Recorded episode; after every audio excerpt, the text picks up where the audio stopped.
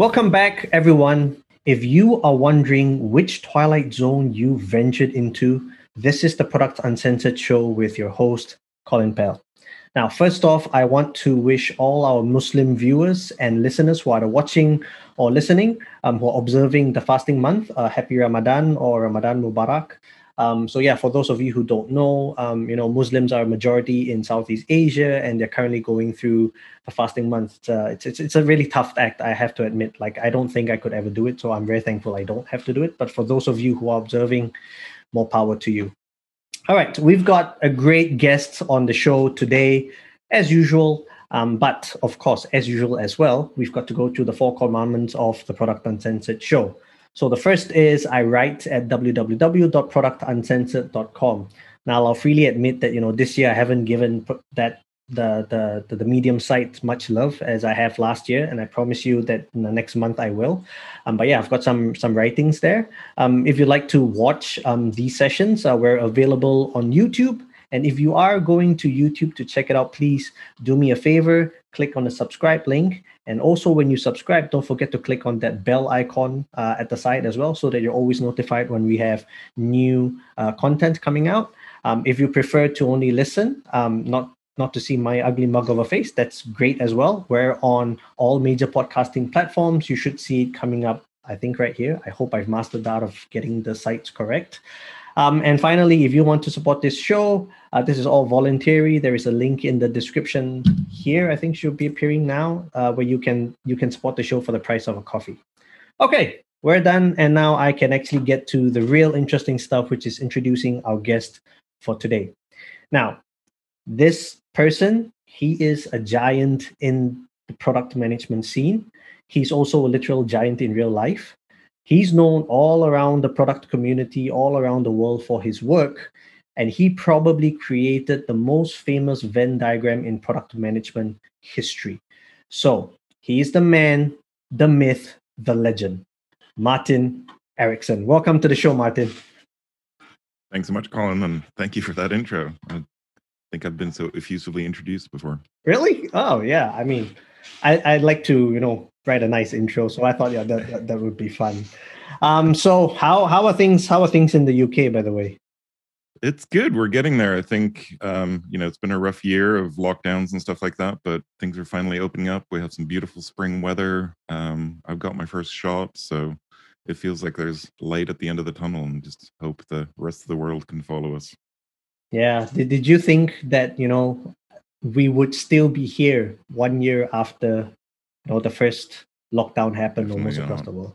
I definitely not. I think as as the pandemic started, even before as a pandemic, everyone was like, "Oh, that's you know, it's it's a." Uh, I think everyone thought it was going to be like SARS, like, "Oh, it's going to be a thing. It's in Southeast Asia, okay." Like, and then it started spreading all over the world, and you're like, "Okay, this is a thing." And then came to Europe, and we're like, "Okay, we're going to lockdown, but it'll be like you know a month."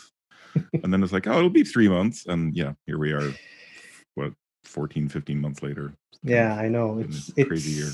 It's been absolutely insane. You know, even people I speak to personally, like no one can actually imagine. Like I still remember telling my wife, right? You know, you we watch all these zombie movies about you know the apocalypse and how we're all stuck yeah. at home and it's like half dead people walking around but essentially this is the real zombie movie except that there are no dead people but there are people dying and we're all locked up at home we don't know many of us are, are still not brave enough to to travel here and there. You know flights are banned and th- this is the real apocalyptic zombie movie right? So also we can't make fun of zombie movies anymore right? When we see those people like run away from the zombies like protect yourselves. Like we know humanity just isn't smart enough to do that at this point so. That is true. That is also true. That is very very true. Yeah so you know when when when i was uh when i was uh, just thinking about you know the the introduction as well i i was just kind of thinking back to i think the first time that we met in person i think was in 2019 in singapore um, and we're meeting at uh, was it Fullerton Fullerton Hotel? Was it? I think yeah, it was. Probably, yeah. yeah, and and I still remember I was like, you, you in the email saying, you know, look for look for me. You know, I'm not hot. I'm not easy to miss or something like that. I'm like, yeah, you know, I, I should probably recognize the face. I have to admit I, I wasn't I wasn't prepared for like okay all right that that big dude over there is him. Like literally I could not miss you. And so yeah if those of you who haven't seen Martin in real life like he looks I mean not to say he looks bad or anything but it's just that yeah he's really tall in real life. So that that was a real shocker for me. Yeah you're like what six six feet eleven or something? Uh six five but that's it's tall enough um, yeah. And it's why my nickname, the Big Friendly Giant, kind of stuck ever since high school. So, uh, but you, okay, so BFG stands for Big Friendly Giant. You yeah. know that there's a BFG in the game called Quake, mm-hmm. which stands for something yes. very different. Yeah, which we probably shouldn't say on you know, okay. live yeah. television. But yeah, I mean, no, no, I'm just saying. Came after the BFG. The BFG is a, a classic book by Roald Dahl, right? So Okay. That, that at least came out first. Okay, because because when I saw BFG, I was like, wow, you play Quake and you called yourself that. It's like, ooh. Yeah, but we will we will not, you know, for, for the sake of people who are watching this with kids around, yeah, we will keep it, you know, safe. I'm I'm just kidding. You can go ahead and say whatever you want. This is the product uncensored show. I don't care. So yeah. Um, but anyway, moving on. I, I wanted to start by just um, you know, calling out a, a, part of your life that I thought was really, really interesting. Um, because you know, some people say like, "Hey, Martin, what's what's the connection with Southeast Asia?" And I always like to say that you know, some way, somehow, I'm going to tie it back to Southeast Asia. um, and I thought it would be good for you to you tell us a little bit about your story about where you grew up. Yeah, so my dad was an electrical engineer and kind of, I guess, got bored of Sweden at an early age uh, and it actually worked in Peru and Liberia before I was even born. And then I was born in Sweden, like the the only two year period. I think my parents actually lived and worked in Sweden together. And then uh, at 18 months old, we moved to Jakarta. So this is a very very long time ago now. I was obviously a, barely a toddler, uh, but we lived in Jakarta for nearly three years, and then moved to Nairobi for another couple of years, and then I ended up in Bangkok for nearly four years before doing some other countries. But I think it's through those kind of experiences in Jakarta and in Bangkok, I just fell in love with the region, and and in other places that we've lived, we've always traveled back. So part of my dad's kind of expat contract, which I'm not even sure exists anymore, uh, included kind of travel home, but we didn't really have a home to travel to in Sweden. So we would just, you know, go to Bangkok for Christmas or, you know, things like that. So spent a lot of time in the region. I just fell in love with it and was so excited to be able to come back and, and also to kind of see our, our community grow throughout the region, right? Very nice. So it, by your by your rough tally, right, how many countries have you lived in? So I've lived in nine countries. You're gonna make yeah. me do math in my head now. So yeah, nine or ten countries. Yeah, I think that's about the number of countries I've been through all around the world. But yeah, so yeah. yeah. it was very interesting that that you you actually not just you know you had your first few years in Indonesia in Jakarta, but you also spent time in, in Thailand as well. Do you remember much about your your your growing up in Jakarta? I mean, it's the classic memories as a kid, right? It's like I don't know how much of it's my memories versus you know we've been through photo albums and things like that as a family, and my parents have told you stories. I, so I remember bits and pieces. Um, I I think I remember more like the countryside, and and we you know we would go out into the into the countryside quite often. Obviously, we would travel to places like Bali and things like that as well, and had lovely memories of those things. But I think most of my memories from Jakarta are probably more, you know, told by my parents. Okay. I definitely have much clearer memories from Bangkok. Okay, so I it wouldn't be fair to ask you whether you prefer Jakarta or Bangkok. probably not. No. also, okay. this was Jakarta like 40 years ago, so I'm, you know, it's a very, very different place today. Okay, very nice, very nice. okay, okay. Let, let's let's get into the, the the good stuff, right? So, um, maybe maybe you can start by telling us, you know, how did you land your first product management gig? So I think it was basically middle '90s. I had just graduated high school, started university, was not enjoying my classes very much, so you know, was, I started uni in 95 just as the web was exploding. I'd already been building like websites and stuff just for myself or, you know, messing around with BBSs before that, all sorts of stuff. And I ended up spending more time in the computer lab, kind of building websites for like the first student newspaper website, the first like university website, like all of this stuff. And then decided to drop out and, oh, you know, I'll come back later was kind of the idea.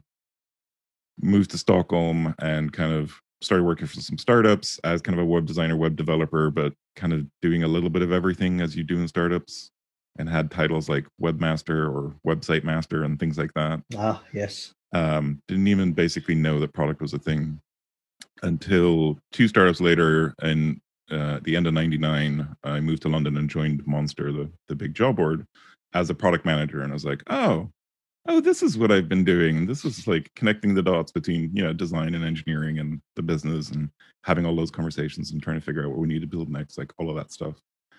And so that's where i kind of learned the craft i think and very much now you know 21 years ago very old school way of doing it the wrong way of doing it but at least that's kind of where i started that journey very nice. So when you when you decided to to join Monster, did you apply for the job or were you like hunted for the job? And and yeah, what did you? Why did you decide to take that job? Yeah. I'm pretty sure I applied for that job. It's so long ago now. Um, I'm pretty sure I applied for that job. I was applying for a few things. I knew I wanted to kind of leave Stockholm because uh, you know my international background. I just wanted to try something different. So London was somewhere I wanted to move to. I had a bunch of friends who already lived here, all that kind of stuff. So I'm pretty sure I applied for a bunch of jobs in those kind of things. And I, at this point, you're probably going to ask me, but I wouldn't even remember like how I thought product manager sounded like a good idea. But I guess the job description would have been like a bit of a wake up call of like, oh yeah, I can do those things. That makes sense. And you know, just seemed like the right fit at the time, and it turned out to be true yeah. Sound like it sounded like a good idea which i mean yeah. 20 years on it definitely was a good idea right? So yeah and so then the big question that comes out of this is when did you create that venn diagram? Was it you know monster? Was it after? You know when did you create that legendary um, venn diagram? It was definitely a lot later. I think it was i probably created it first in about 2010 or something as i was you know talking to people about what product was, and the blog post that made it famous was published in 2011, so it's it's now 10 years old.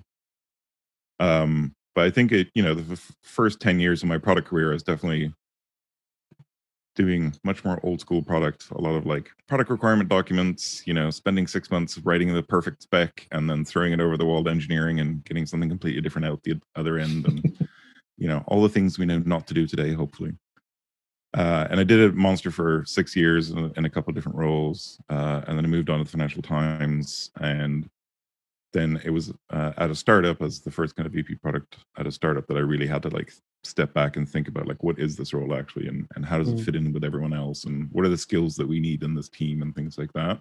That made me start thinking about the the Venn diagram and, and how to define it and and to start spreading that. Hmm. So why why did you choose the Venn diagram? Like, what was the what was the inspiration? Was it because you know you were like scribbling on a tissue or a napkin, or or, yeah, was it was it like by design, by accident? It was definitely by accident, and never intended it to blow up, obviously. But um, I'm definitely a visual thinker and visual communicator, so I I do a lot of like sketching stuff, and I do a lot of like you know processing stuff on a whiteboard kind of thing with the team. So it just came out naturally of trying to define how how these things fit together and and the I think predominantly when I'm when I think about the Venn diagram, I actually think about the skills needed in the product team as opposed to necessarily like the product manager sits in the center of this web and is you know in charge of these things or you know it's, it's it was never about like a, a supremacy thing or like product is in in charge of these other disciplines or anything like that. It's very much focused on the skills needed as a whole in a product team. So I guess it, I think it came out of kind of one of those whiteboarding sessions when we were trying to figure out how to build a team at that startup. What skills mm. do we need? Like, who else do we need? Okay, so I'm kind of definitely more in that UX bucket. So my next hire needs to be someone in the, you know, coming from the tech or the business bucket to make sure that kind of complements my skills, things like that. Okay. Okay. All right. Two, two, two more questions. I think I in my head there too, but hopefully there's only two, and then we'll move on. So the first question is, how do like how does it make you feel to to after all these years still be so associated with that diagram? Do you like do you do you even care? Or is like a, is that like you wish something else would be different? Or like yeah. I feel i mean it's pretty surreal to see it popping up all over the place and you know unassociated with me and, and people using it to you know describe product and sometimes not exactly the way i would use it to describe it but it's definitely surreal that it's kind of taken on a life of its own and you know, I have massive imposter syndrome for most of everything that I've done. And I think definitely for that of like, oh, well, it's just a sketch I'd think like okay, fine, it, it resonated. That's awesome, and it's kind of awesome to hope that it's helped a lot of people understand what it is that we do. Um, mm. But yeah, it was never intended, and I think um, it's a very surreal experience sometimes when you see other people, you know, use it to explain the craft that I love, um, mm-hmm. without knowing that you know I was I was the one that created it when they're using it to explain it to me, kind of thing. so, so it has actually happened. Like somebody tried to explain back to you using the diagram you created, or not necessarily explain it to me because always they they would they knew that I've I do the product thing, but um, I've definitely had people, you know, have it in decks or something. Are like, and and as everyone knows, like this is what product looks like, and so this is what, what we're thinking about. It's like, yeah, yeah, I, I recognize that. Then it's fine. Yeah, it looks, looks familiar. Yeah. So. yeah. Okay. All right. So last question on this. So you said it came out around 2011 and yeah i think that's where that, that blog post came up. So now it's 2021 so it's like what 10 years have passed. Do you think that diagram still holds true? What would you change or what would you not change about it? I think it probably does still hold true. I would um more than anything probably encourage as everything else right is like read the manual, like read the actual post, because I, I, looked at it recently because it is almost 10 years old now. And, and actually, I think it still holds true. And it, it is kind of emphasizing all those things around product not being um, at the center of this in terms of, you know, control or management. Like it's, it is a team sport. It's about mm. bringing together these skill sets into one team, et cetera, et cetera. So I think the only thing I would change is the caveat of like, make sure you actually read the thinking behind it as opposed to just using it blindly.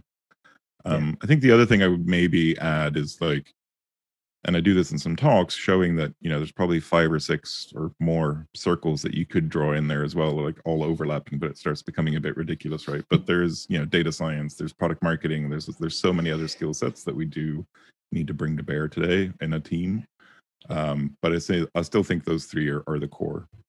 Yeah, I mean that's the beauty I think of the diagram. It's it's in the simplicity. Like I saw one one I can't remember when I saw it. I think it was a few weeks back. Just like he there was like he drew like you know I don't know like what looked like ten circles and I was like this is the real deal. It's like yeah I think we know that, but it's just that you know it's easier to explain it to someone who doesn't understand by using three yeah. versus you know ten or twenty circles. So yeah, so I mean thank you thank you so much for that because that's actually one of the first few diagrams that I actually um, found when when when I first started uh, quite a while back as well. Um, so yeah, thank thank you so much for that. So now moving on, I wanted to ask you. So in your product career, right, when you moved from a, uh, I think you moved from Monster to then the Financial Times, then you moved to Huddle, right? So was Huddle your first like leadership role? Um, yeah, I think it was like my first um I guess, senior leadership role, right, as a VP product mm, and mm. creating a, a, the function from scratch. But I definitely had, you know, fairly senior positions at the Financial Times, but not, you know, I wasn't the VP or the CPO, but I was, okay. I was kind of in charge of the whole classifieds business at the Financial Times. Mm, and mm. then at Monster before that. So originally I was just a just you know one of many product managers in the European team, uh, going from like four countries to 18 countries and, and kind of growing that business and then the last three years I spent at Monster, I was actually in charge of the what we call the solutions business, which is kind of a very early software as a service kind of applicant tracking system, mm. white label job board, like okay. selling into big enterprise customers, that kind of thing. And so in that, I you know I was in charge of that, but of course that was a tiny part of the overall monster machine. So it wasn't like I was the ultimate product leader or anything like that.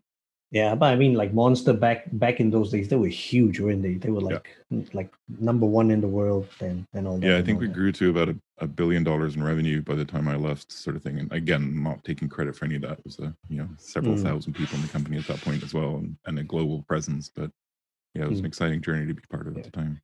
Yeah, the, the question I was actually wanting to ask you was, you know, what was, you know, what what would be the main difference or differences moving from that you know perfecting your single contributor craft into this role where you're you're a leader you're also a people manager. Yeah what would the what was the hardest part? Yeah. I think it's the i think for any product person making that leap it's really rethinking what your job is right? Because you're suddenly not responsible for the product anymore you're responsible for the team and the people that create the product right? And I think a lot of our thinking and experience and knowledge can come in, you know, super useful in terms of thinking about how to iterate on that and how do we improve the process and how do we involve the team in that conversation and how do we manage our team as a product kind of thing. But it is a very big shift and it's especially for me as I still, you know, love getting hands on and building stuff, right? I, I love designing stuff and I'm still every once in a while jump into code and things like that. But you really have to leave that behind when you when you go from an I even as an IC product manager, you shouldn't be doing that but definitely as a product leader like you are not responsible for the day to day of of what your team is building. You're responsible for setting them up for success and giving them what they need in order to go build the best product. So it's a big mind shift i think and it's not something everyone uh, is good at and that's probably a good thing. That's that's fine. I think that's why we are seeing more and more you know senior ics or distinguished product managers or, or whatever the title is that lets you be a fantastic product manager but just be responsible for a very important part of the product or to also be a coach on the product's craft and things like that but still be hands-on and be recognized that that can be a, a senior career path as well yeah yeah totally agree i think that two two episodes ago i got sherif on the show like he's mm, uh yeah. he used to be an ic um, yep. at, an Atlassian for, for a long time. Actually, by the time I interviewed him, he'd, he'd already had some people management duties, but he he was an IC for for a long time. And I think that's a very interesting I won't even say interesting. I think it's a positive development in the product management world Definitely. because um, for a long time, and, and, and, in actual fact, I think in Southeast Asia, it still has a lot of that connotation that if you want to go up the ladder, you're going to have to be like a people manager. Yeah. And there's a lot of, I won't say it's very explicit, but if you were to say, I'm a product leader with a team of X, as opposed to I'm a single individual contributor product leader, there's a very big difference in the way people would respond to you so i think you know as as hopefully you know as we catch up to to to more mature product countries i think it'd be really great to see more individual contributors who are really you know just zone, honed in on their craft and just being good yep. at what they do yeah absolutely and i think you know we can take a lot of lessons from our friends in design and engineering on that front right engineering has that kind of architect track for the individual contributor, you know, technical excellence, all focused on the craft versus the CTO track, which is much more about the people management. Mm. Uh, hmm. design has similar things, and it's still going to be, you know, there's obviously room for less people at that level, but I think it is fantastic to have, you know, and Sherif's a fantastic example of this. Uh, a really excellent IC who doesn't want to stop being, you know, hands-on as part of a product team, mm. and that they can grow in their career and they can be compensated accordingly as well um, and kind of lead the organization, but from a craft perspective as opposed to a people perspective. I think it's it's a really good pro- progression. Yeah, actually, I think you touched on a really good point, right? Part of the part of the difficulty of trying to create this indi- individual contributor track is whether or not the the people who hold the purse strings actually value the the contribution as much as a people manager would and yeah. yeah i think that's that's that's a big challenge that we need to overcome to sort of you know tell the story of the value that this person brings and just because he or she is not handling a team it doesn't mean that they're any less valuable uh, in that sense. So yeah it's definitely and especially you know i think sherif um, has done a couple of talks on it and, and he's shown like how atlassian thinks about it and they have the the kind of ladder concept that you know you, you you're on the same rung as um, you know a vp and you're paid accordingly and everything else but you're still a you know you're a distinguished product manager or, or whatever the title is um, and then re- therefore responsible for you know probably one of the most important products or problem areas in the product. And obviously that has a huge impact on the business outcome as well. So yeah. that should be compensated accordingly. Agreed agreed agreed. Yeah I, I, was just telling sherif when he came on the on the show like if you were to like type um, what is product management his video actually turns up at number one. And every time i go to youtube every now and then that same video keeps popping up. It just popped up again last week. So it is sure proof that what he's done is has really had a great impact. Um, I would say probably that's the second most recognizable thing next to the Venn diagram that you created. So yeah. All right. So speaking of uh, Venn diagrams and, and product management, right? So um, as everyone should know, and if you don't know that Martin started Mind the Product, please go check it out. Um, how how did that come about? What what made you decide to you know I, I don't know i'm i'm assuming here of you know you suddenly deciding one day that hey i want to do this yeah what how did it come about uh it i mean it again never intended to be that big. Uh, it started as Product Tank, the the meetup, and it started in 2010. So when I was at that startup uh, huddle here in London, and it, as most people who have been in a startup know, when you're a product person, you're probably pretty lonely, right? Um, my joke is always that like the engineers were ganging up on me and the designers just made fun of me, and I had no one to talk to about like product stuff, right? Because I hadn't built the team yet. And so it started from that point of, you know, I'm trying some new things. We're experimenting with autonomous teams, like we're doing all this stuff, but I have nobody else to talk to who has that product perspective. So just wanted to meet other product people and you know we started with 25 people in the back room of a pub here in london. Um, my boss gave me like a couple hundred pounds to like buy some beers and managed to get a room behind that pub and yeah that's that's all i ever wanted it to be to be honest. I mean a lot like the meetup that you have in kl right of like just want to be able to meet other people share some lessons learned get to you know ask some questions figure out how to do this craft of ours right? Mm. and again i i thought that's probably where it would have stayed except other people obviously felt this need as well and so it very quickly grew within a year to about 100 people coming to this meetup every month. And this was still in and london that, yeah? this is still in london okay. um, and then in uh, 2011 we started wanted to start a blog to kind of start connecting the dots between the meetups and for some reason we decided we should give it a different name so it became mind the product and again it's showing our london roots so the joke was like mind the gap is obviously one of the famous symbols for london. So mind the product yeah that'll be great.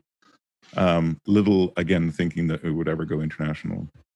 And somewhere around there you know i think again because london's such an international city that people were coming to the product tank and then moving home. So i think the first two outside of London were Amsterdam and Manchester. And that was because people had been coming to the London meetup and were like, oh, well, I'm moving back here. There's nothing like that here. Can we start something like this? And we're like, yeah, okay, cool. Like here's here's how to think about it. We know you, we trust you that you know you have the right or the same way to think about product that we do. Here's some tools to get up and running and, and go with it. And so that's that's just how it kind of grew up. Mm. So how did you or when did you decide that you know hey we should you know sort of branch out. Like what yeah how did you know there was time to multiply? I think it i mean it, so the product tank multiplication's always been incredibly organic right? We've never done you know we never go out to find anyone. We never you know we've never been marketing it or anything like that. It's always been people coming to us and saying i want to start this in my city because i need the help or i want to meet other product people and so i think it was yeah it was probably 2011 2012 that we kind of formalized because we we're starting to get more requests of like how do we do this? Do we like how do we want to set this up? And the only bit that we've actually formalized is that we want to make sure that anyone who starts a product tank has the same thinking about it that they are practitioners that want to meet other practitioners. So you know we've we've said no to agencies and we've said no to vendors and things like that because we don't mm. want them to kind of own a meetup in their in their city and so we just have some like light rules like that around um, what kind of a meetup and what kind of a community it should be. Um, but other than that, um, we try to support our our meetups all over the world. So we pay for their meetup fees. We you know help them out by introducing me to each other and helping uh, find speakers and all that kind of stuff. But the growth was really just purely organic and still is to this mm. day. Like I think there was definitely an inflection point somewhere in 2014, 2015 where we kind of went from 2030 to you know over 100 and now we're at 216 cities around the world which is insane yeah. um, but it's all been driven by organic growth basically nice nice okay and then mind the product really grew as a as a side thing again of just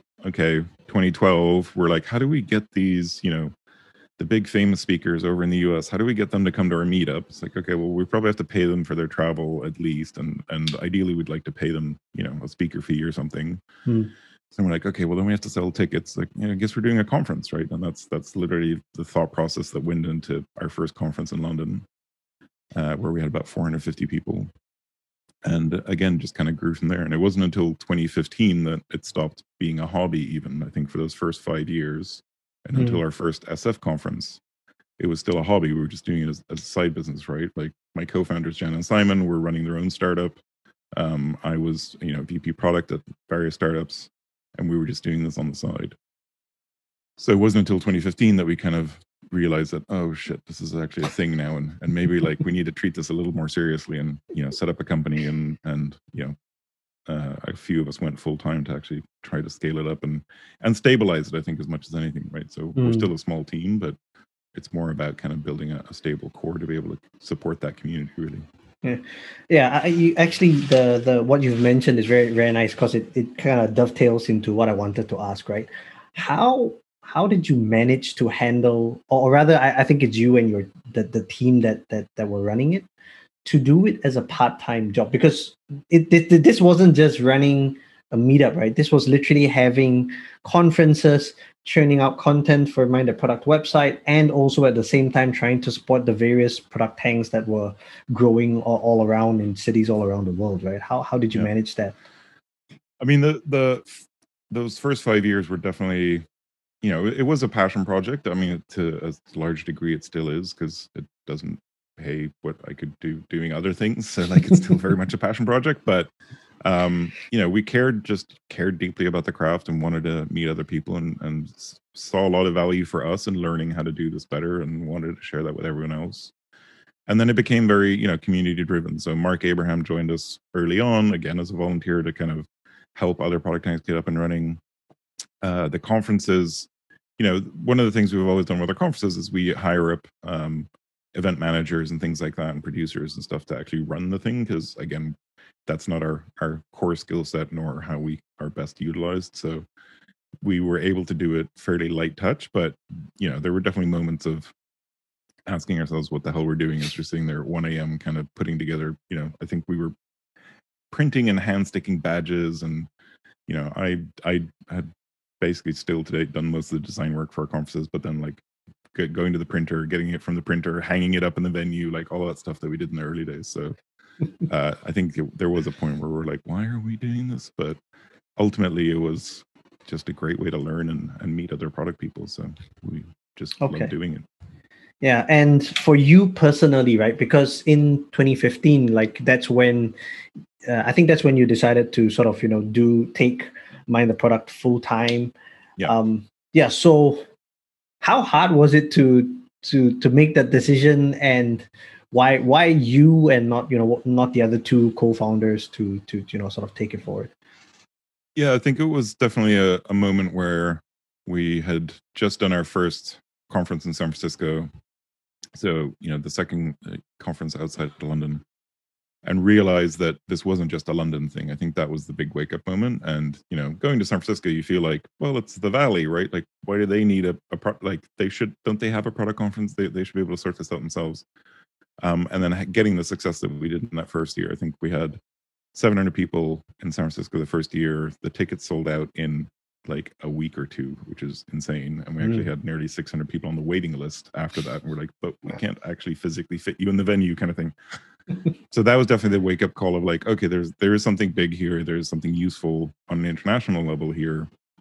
And I had just finished uh, another startup job in Boston uh, for Covestor, wanted to come back to London and was kind of in the you know quandary of like what do I want to do with my life? And what do I want to do next? And like should I take another startup job? Or is this a thing that we can build up to something? And just decided to take the plunge. It wasn't an easy decision at the time. It was definitely like you know it's risky and I took a massive pay cut to do it like classic startup founder thing.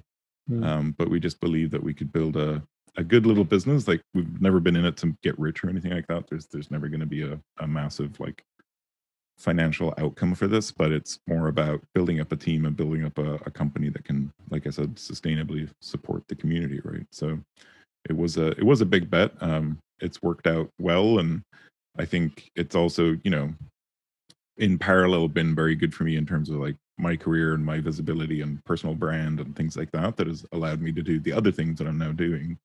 Um, so I think that's been the the the major kind of career benefit as opposed to you know building a highly profitable company or anything like that because mm. that was hmm. never kind of really the goal okay so would would it be fair to say that you know doing this as a something that started off as a passion project which is now kind of i would say it's your job is w- would it be more fulfilling than you know having worked in your other roles I think so. I think for me personally, it's it's definitely been part of a, a career progression from you know we were talking earlier about moving from IC to a, a, product leader.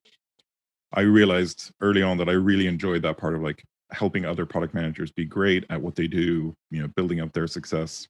Mm. Obviously, that's very much what we try to do with Mind the Product as well.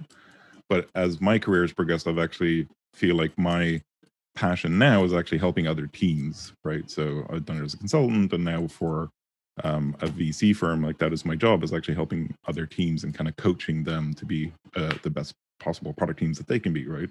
Mm-hmm. And so it's almost a natural part of that progression of doing that through Monst- uh, Mind the Product as well, of helping other teams and helping other product managers around the world kind of realize what they can do with this craft. Mm, Okay. Okay. Yeah. We, we will go into to to the VC part of your role because that's actually something that I find very interesting. So we'll definitely go into that. But um, I wanted to ask you this curious question, and this is more from me than anything else, right? What is it like to do product for a product community platform, right? It's yeah, it's it has its challenges. For for one thing, we're a, a tiny team. We literally have one developer, so like very much, you know, in many ways we're not doing product the right way because we just don't have the resources. Um, and in many ways we're doing so much product because you know there's so many product managers in the company that like we all have opinions we're all talking to customers and we're all trying to figure out like what we should do um, it's also hilarious sometimes because our customers are product managers right? And so the feedback that we get is very different to any other company that i've ever worked for because you kind of get either super detailed like oh what about this? And i understand the constraints but this use case for this and you're like oh yeah okay that's great. Like you, the, the, these are customers that we can actually just be like yeah that's a great feature. Let's go let's go do that thing. Um, so it's it's very different in many ways, but it's it's also kind of very edifying to to see that response and um, yeah, to to get great feedback like that just means that people care, right? So mm. um, it's been a yeah. Were there any like? Did you think that you know? Sorry, no. Let me let me let me phrase this properly because this question came in my head now to think about it properly. Um, what product did, did you follow like any product templates or you know product um, um, journeys you know did, did you take take stock from any of the other companies or, or things like that to sort of help maneuver your way to building um, mind the product.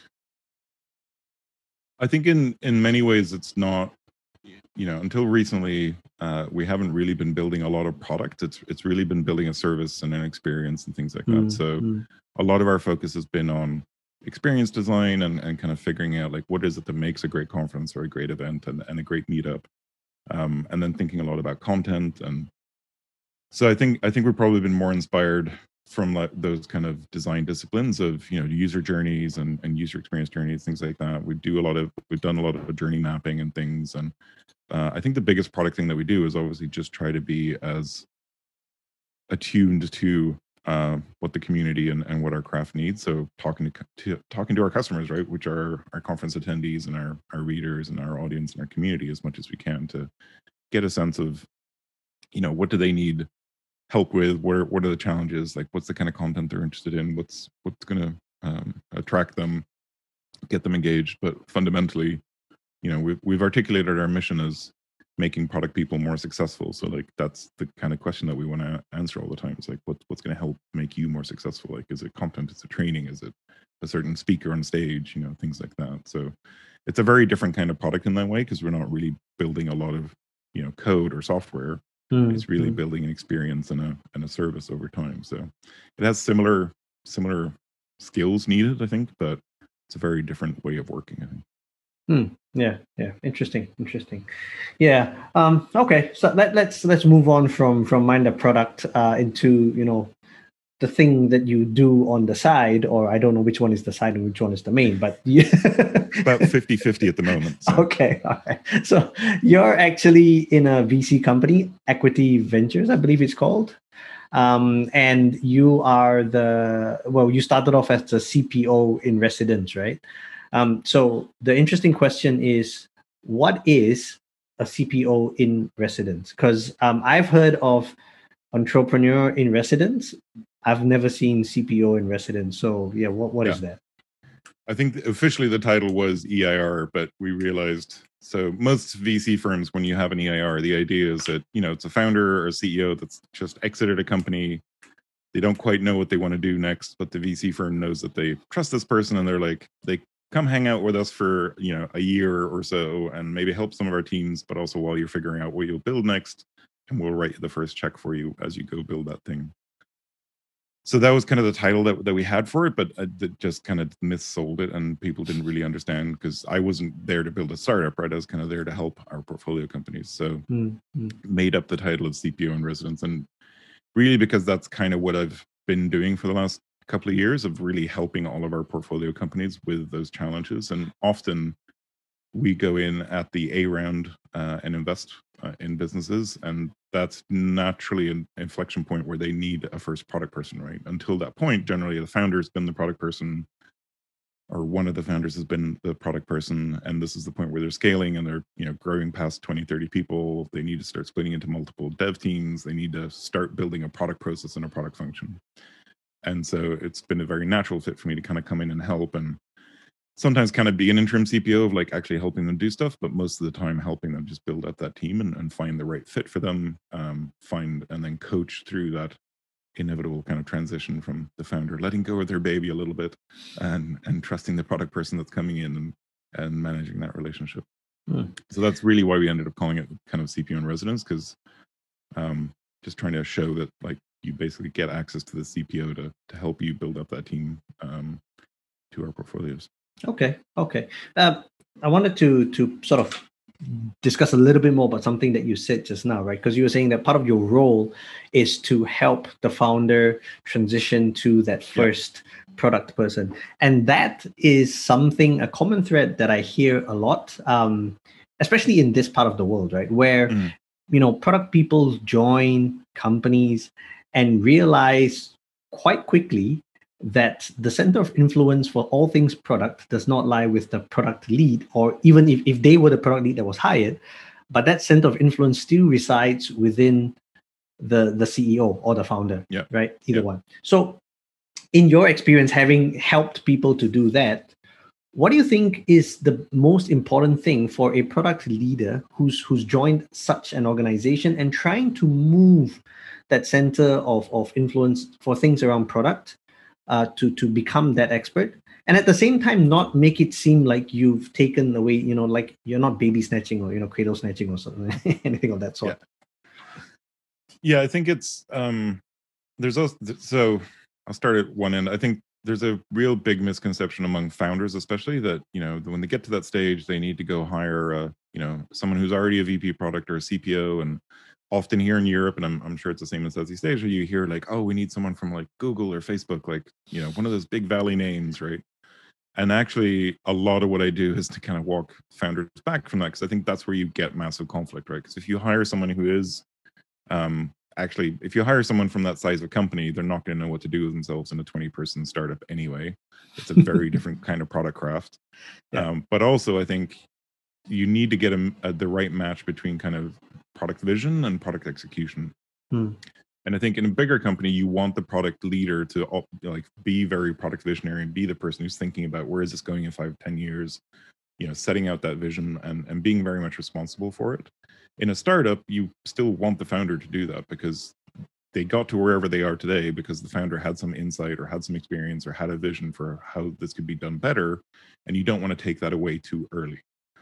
So for me at that stage when it is the first proper product person coming into a startup it's much more about finding someone who loves the execution piece right again being hands on maybe it's an ic who has some people exp- leader experience or a senior product manager that kind of thing that can actually just come in and help execute and you know stabilize and clarify kind of what the process is how do we make prioritization decisions all that kind of day-to-day stuff as opposed to i'm going to come in and be the steve jobs of the startup and like come up with the amazing vision because like that's what the founders are doing and that's where you inevitably uh, see conflict as well when they kind of mm. hire someone who where that is a mismatch of vision versus execution and then as the company scales i think over time that product leader can grow into the role or you you hire someone more senior later on that can kind of take on a bit more of that visionary role and and like take it to the next 10 years kind of thing. But in the early days i think it's incredibly important to actually respect the fact that the founders had some kind of unique insight or some unique vision of the world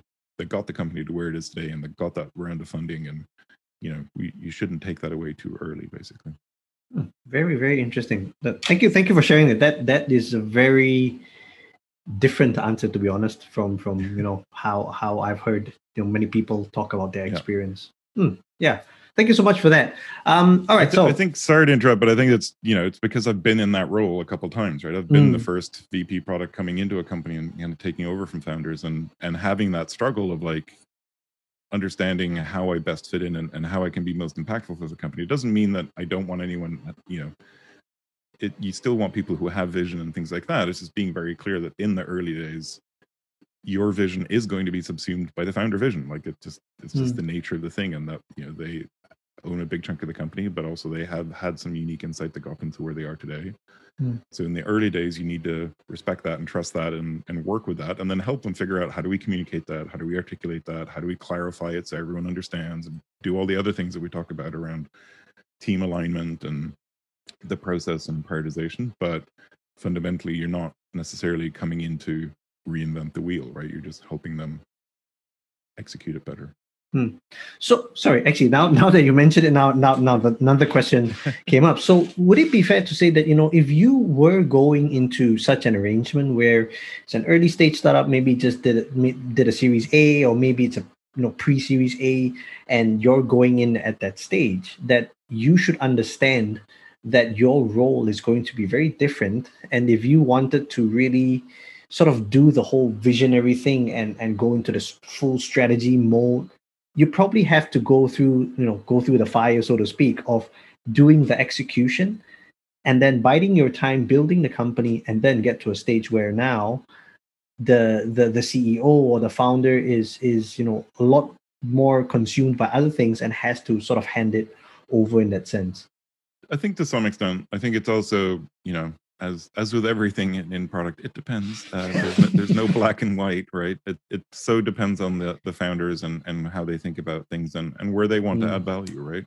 Mm. I think mm. often successful startups that we see often have a very product minded founder, even if they don't have product management experience. Like it is someone who has that you know sense and has that understanding of like how to make something customer focused. They really understand the problem they're trying to solve or the opportunity in the market. So you don't want to necessarily replace that.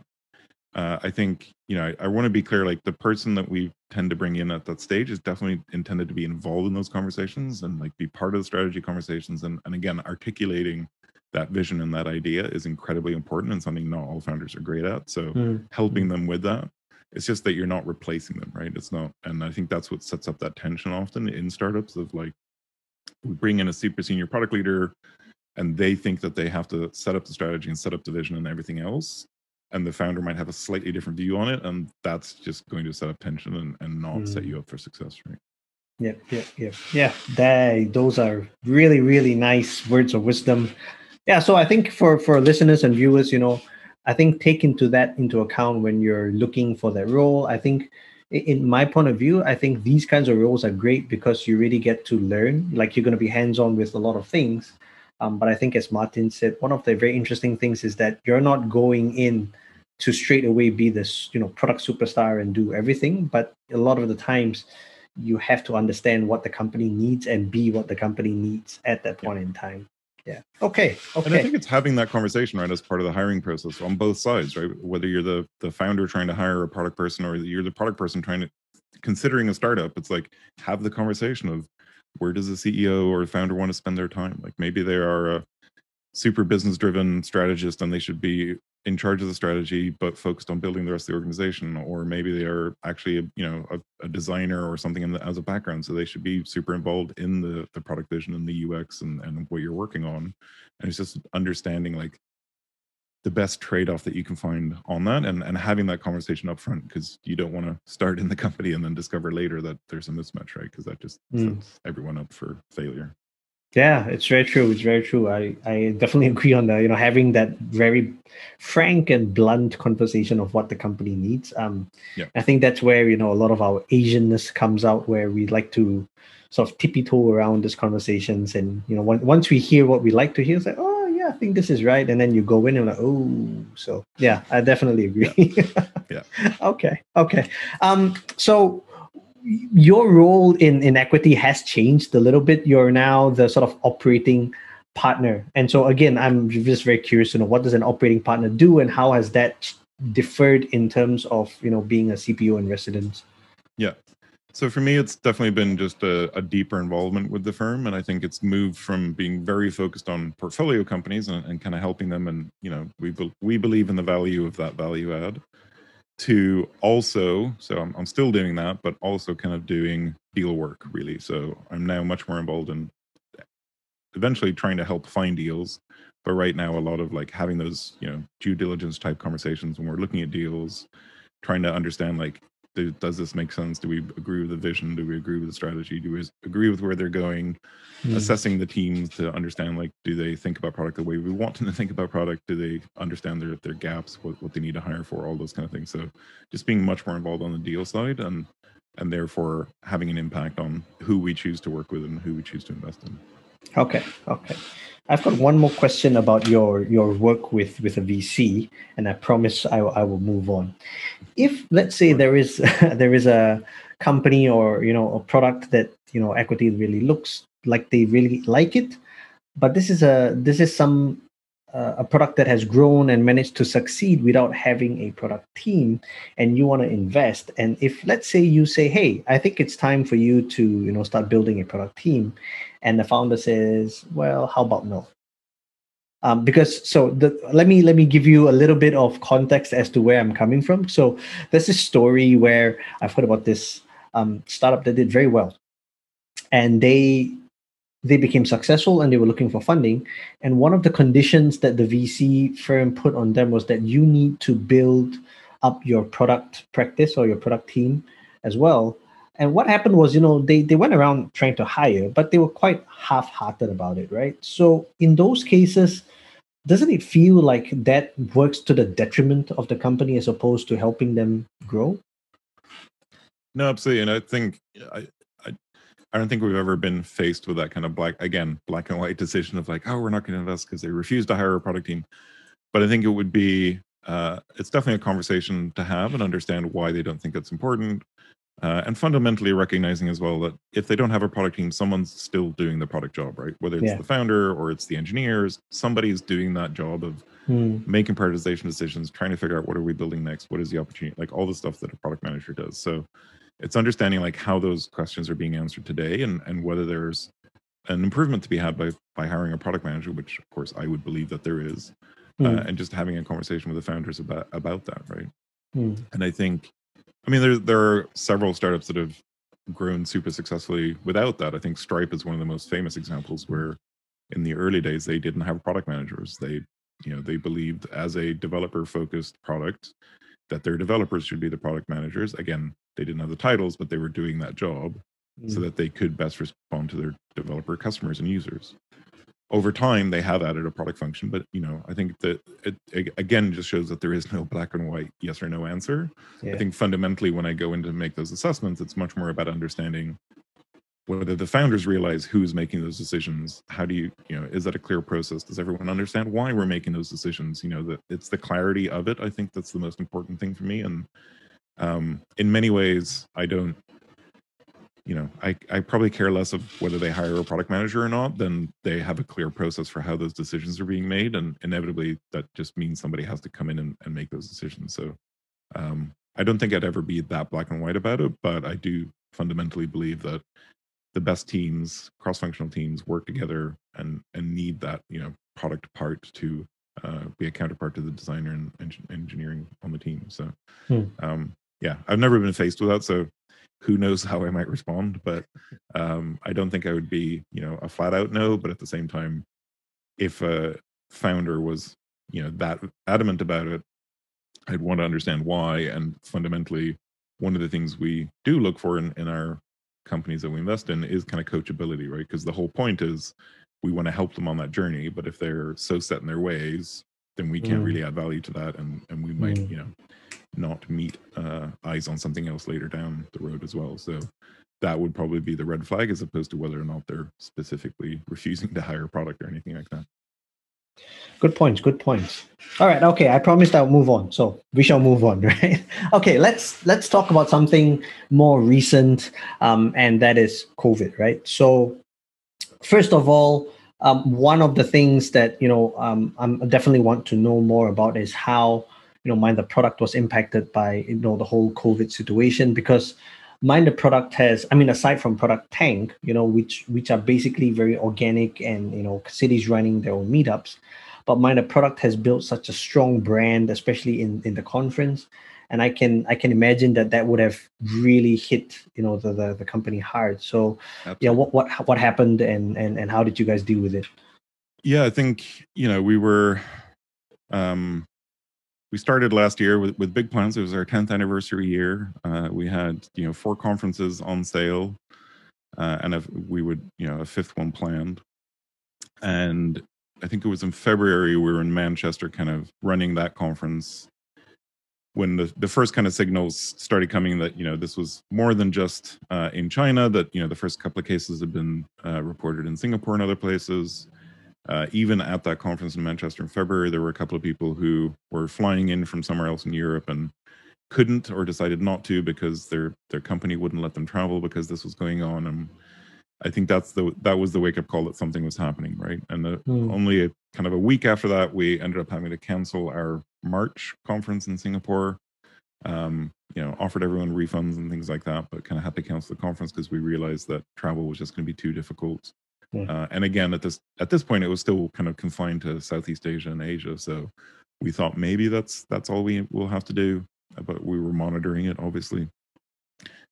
And then it, you know, it, as we I'll forget at this point. I think it, how quickly this moved. Right, it was only like a couple of weeks later that there, we went from oh, there's two cases in Singapore to like all of Southeast Asia is locked down, and now there's cases in the U.S. and Europe and you know everywhere else in the world and that's when uh, we started figuring you know we were already talking about okay what are what are our contingency plans? How do we like shut down our san francisco conference which is normally in july and our london conference which is normally in, in september october we thought would still be fine at that point. We're like oh that's so far away. It'll, it'll be fine.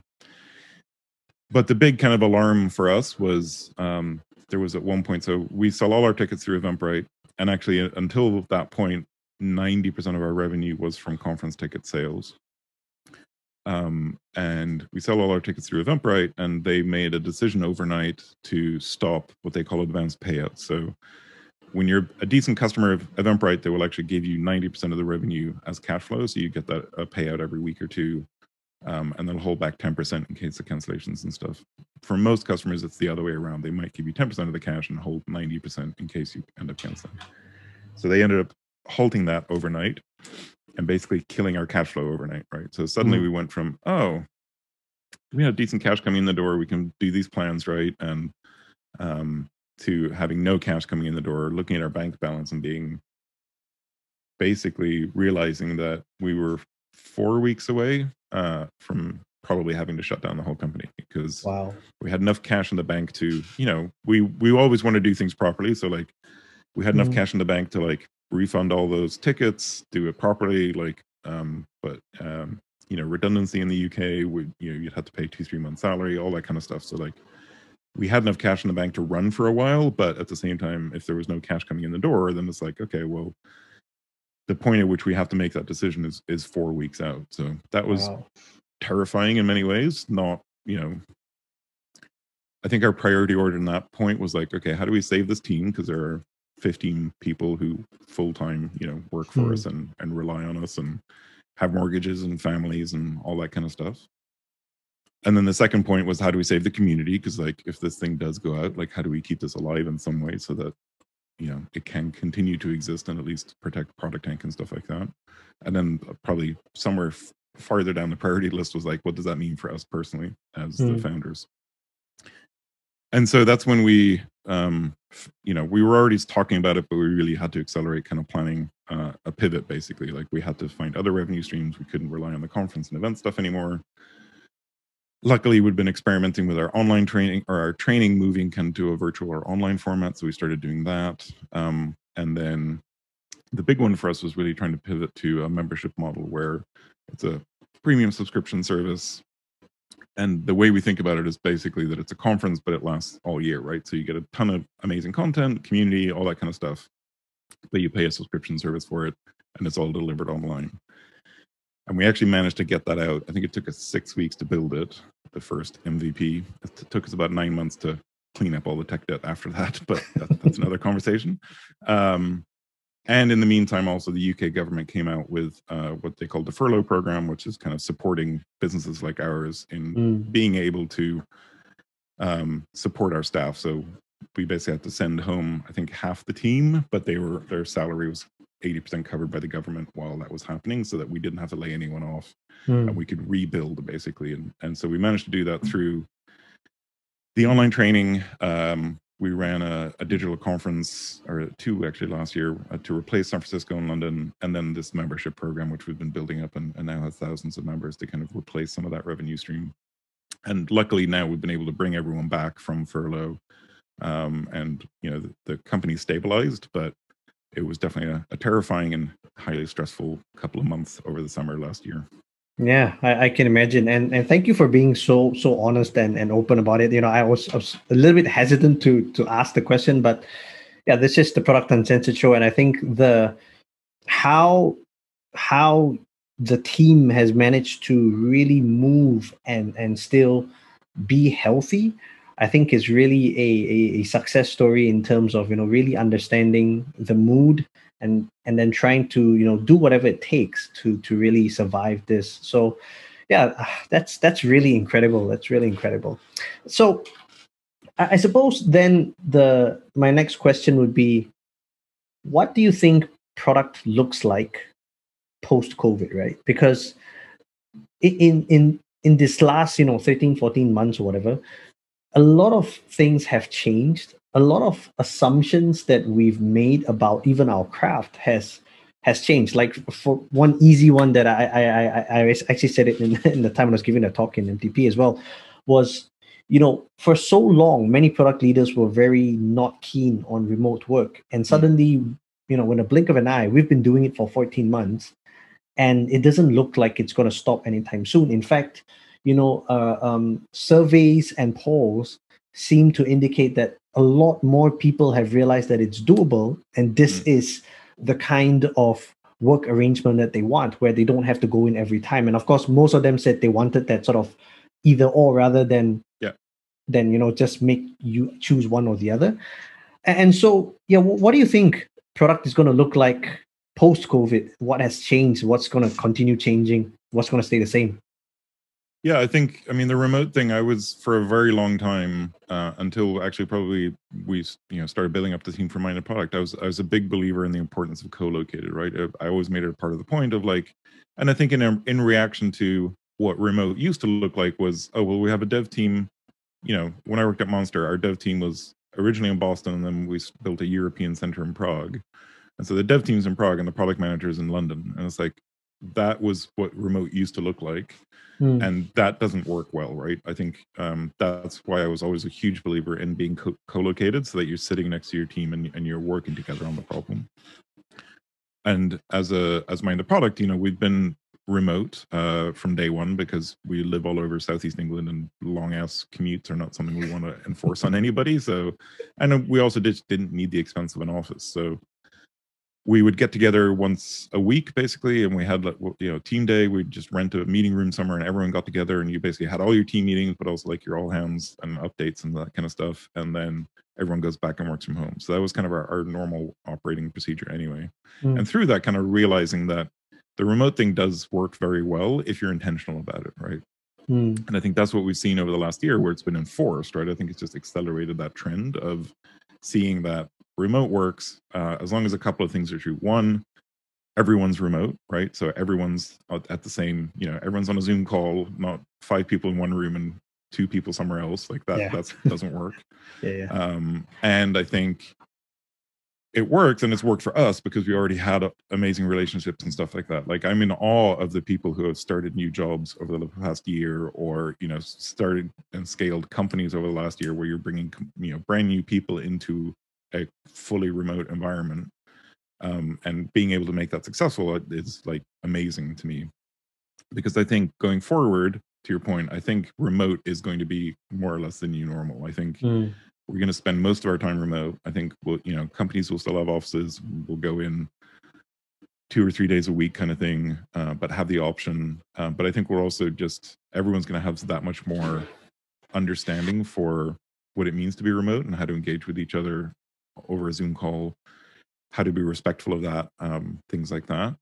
But also realize that I think the most successful remote companies, you know, who have been early advocates for it, they invest in it, right? It's not a way to make it cheap of like, oh, well, we yeah. can hire cheap teams abroad or whatever. It's actually you probably spend as much as you would on the office in quarterly catch ups and everyone comes together and, and sits together in a room and, and has an offsite and all that kind of stuff. Because there are some things that I, you know, I've definitely struggled with over the last year, like those whiteboard moments where you just want to get together with a team and like think about what's coming next and what's the oh, five, yeah. 10 year thing look like and how do we think about the strategy and rethink stuff. Um, the day to day execution where you actually need your head down, you need that focus time. It's super easy to do at home and do remote, but you need that face time uh, in order to really gel a team as well, I think. So yeah. I do think we'll see remote being more or less the new normal. I think that'll be different for different companies. Like, where they already have a geographic nexus, people might come into the office two or three days a week. I know you're in a fully remote company now, right? So yep. I'm hoping like you guys will be investing in that and meeting each other and that once once we can travel again and stuff like that to to get yes. that face time and get that strategy time and, and stuff like that and then go back home and be remote like i think i think that's a very natural thing mm-hmm. and what about what about um, product management in Asia, right? Because one of the things that was interesting was, you know, uh, Mind the Product decided to to start a APAC conference yep. um, that was in Singapore in 2019. Unfortunately, 2020 got sort of moved to digital because of COVID. Yep. What, but what what are your thoughts in terms of product management in Asia moving forward? Like, what well, does the um, future hold? Yeah, I mean, I'm super excited about it, and I think one of our big missions at Mind the Product is to say that you know not all the good stuff and product comes out of the valley, right? Mm. Yes, there's a ton of stuff we can learn from them. They they have you know been trailblazers in many ways, and there's obviously super successful companies there that we can take for inspiration. But there's also amazing stuff happening all over the world, right? Here in London, there's amazing startups. In Berlin, there are amazing startups. In Singapore, KL, you know, Jakarta, um, you know, Australia. There's amazing startups all over the world that are trying different things, right? We were talking about Sherif earlier in Atlassian, right, out of Sydney, like the stuff that we can learn from them. And you know, we put him on that stage in Singapore because we wanted to share those lessons and share that story. Uh, and the same, I think, you know, we had we just had MTPCon Digital for APAC again. Sadly, couldn't do it in person in Singapore. And we really tried to, you know, we had a couple of, of speakers from from the US, um, but most of everyone else from, was from across Asia Pac and really just sharing those stories and like this is how we tackle that problem and here's how we're trying to move this thing forward and here's how we're trying to change that culture. But also celebrating those successes, right? Like Gojek and Grab who have shown that you can build multi-billion mm. dollar businesses out of Southeast Asia. Like that's amazing. And why aren't we talking more about those stories, right? Like we can be just as inspired and, and learn stuff from them as we can from from the big American names and so that's really why we started the conference was to um, help that happen basically. And again not to you know not to put us on the stage and it's not we're not there to kind of tell asia what to do. We're there to elevate the the voices from asia and share what you guys are doing because we think there are incredible stories there. Um and i actually think there's there's things that are happening in uh, southeast asia especially that are even more interesting to look at than what happens in other places, right? You look at Grab and Gojek and their kind of user research, talk about remote, right? Like they have countries and markets all over Southeast Asia. They can't do the face to face as well. So they've been figuring out how to do that. We can learn a ton from that.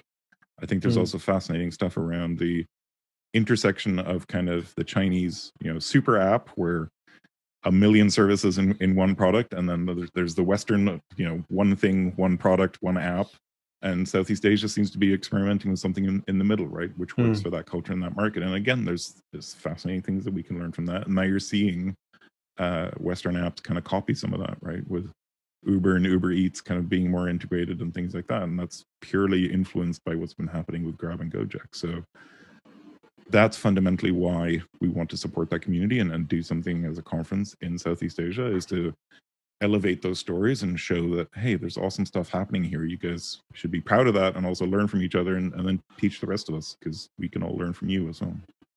Nice very nice. Yeah so with that i think we're gonna go to the last segment of the show um, and this is, uh, I always tell people this is my favorite part, which is, you know, we talk about a, a song that you chose. Um, you chose a song. Well, actually, I'm not going to say it. I'll let you introduce it. So why don't you tell us the artist and the song and why why you chose that song? So I actually gave you two choices because I have pretty eclectic uh, music taste and I listen to a lot of stuff. And I think especially over this last year, like I, I've had my stereo going the whole time here in the office, and it's just been a, you know, music to me is a is a great escape, but also kind of either focusing the mind or clearing the mind, like depending on on mood and, and things that we need. So I ended up choosing um, Michael Kiwanuka, who's one of my favorite artists. I discovered him a couple years ago. He's now obviously blown up recently. Um, and I picked a song called "You Ain't the Problem," uh, which I love, uh, and has again just been on repeat. I think over this last year because um, the album came out tail end of 2019, I believe, or the beginning of 2020. But yeah. Okay. And what was it that, you liked about that particular song? I think there's a there's a couple of things. So it's just a happy song somehow. It's just like it's got a good beat to it. It's just you know there's even like in the beginning there's some like party sound in the background so you hear like happy people it's just a happy song right i actually had to the point where it's now my alarm clock song right so oh, wow, mobile okay. phone every morning like starts with this track um and it's just like it's it's a happy beat it's a happy song and then the lyrics like he's a he's a awesome lyricist i think and like he's the when I first heard it, I took away that you know he's he's singing about love and like it's not you know you ain't the problem and like there's pain in the world, but like it's not your fault kind of thing. And and very much you know I'm a hopeless romantic at root, so that's kind of what I took away from it. And then as we were talking about this track and uh, in preparation for the show, I actually did some, a bit more research. Uh, and it turns out what, what he's actually singing about and the, what inspired him to write it uh, was his imposter syndrome uh, in the music industry, and he was thinking like uh, he doesn't know what it takes to succeed, and like, it, but it's not it's not him. You ain't the problem. Uh, and obviously, like I'm very open about me having a ton of imposter syndrome for the craft that I do, and so it turns out it has an even deeper connection for me. Wow. I didn't even know that. So yeah, that was super cool. And yeah, I I, I took a listen. I really liked the vibe. It was like you said, right? Yeah. Very upbeat. It's got it's got this little almost like this um rock and roll feel to it. This is like this. Yeah, and a bit of like 60s. Yeah, it's the 60s, right? Soul in there somewhere as well. Like, yeah, yeah, yeah, It's it's it's my very eclectic music taste. I think again, like I just like that kind of combination. Yeah, it's, it was very nice because at first I was like, when I was listening to it, it's like, oh, is this is this something from back in the day? And then goes, no, yeah. it's not. It, and and and to be fair, I don't listen to to Michael Kiwan, Kiwanuka at all. So yeah, this was this was really great, and this is one of the things why I enjoyed this part of the show because then I get to get introduced to all kinds of music. In fact, um, yeah. I got introduced to one artist. I can't remember his name now um, was a, was a lo-fi artist, and I'm like, oh, I loved it. And then now I'm getting Michael Kiwanuka and uh, Kiwanuka, and before that was like, yeah, so so many options, and it's it's amazing. So this this yeah. is why I love it. So, yeah, thank you so much, um, Martin, for being on this episode of the Product Uncensored show. Um, again, thank you for being super honest, super open, super transparent. I think I don't know about our listeners and our viewers. I'm sure they have, but I have definitely learned a lot. And I, I think I know, I feel like I know you so much better because of the experiences and, and all of that. So thank you so much. And just before we go, um, standard closing would be do you have anything that you want to leave with our listeners or viewers or yeah any any famous you know words or, or words of wisdom I think I just want to end with a with a thank you. I think thank you to you for having me, and and thank you for everything that you do for the community as well. I think you know we we've always seen the the amazing work that you do in KL, and and always felt like you're part of the the big you know family, even though you might not be officially. And we kind of don't care about that, right? It's it's all one product community, and we're all trying to help out. So thank you for doing that, and thank you for letting me be on the show, even though I'm not in Southeast Asia, and, and share some of my insights. And and I look forward to hearing the rest of your guests as we go forward. Uh, and really, you know, just just let us know how we can support the product community across Southeast Asia even more, because we we would love to learn more from you guys as well. Wow, thank you so much. Thank you so much. So, ladies and gentlemen, boys and girls, that was Martin Eriksson, who is the chairman of Mind the Product, who's also the operating partner at EQT Ventures. Um, it's been a really, really great episode. And again, you know, I think more than anything, what drives me to continue to run this is because of the great conversations and the great people that I get to interact with, you know, and I get to do it all in the guise of, hey, I want to talk to you, but I get to learn so much more. Um, so thank you all for listening and watching. And yeah, if you if you've enjoyed it, you know, give it a like, put a comment. I don't know, do whatever you do. And keep being awesome. And I'll see you guys at the next episode. Thank you so much. And bye bye.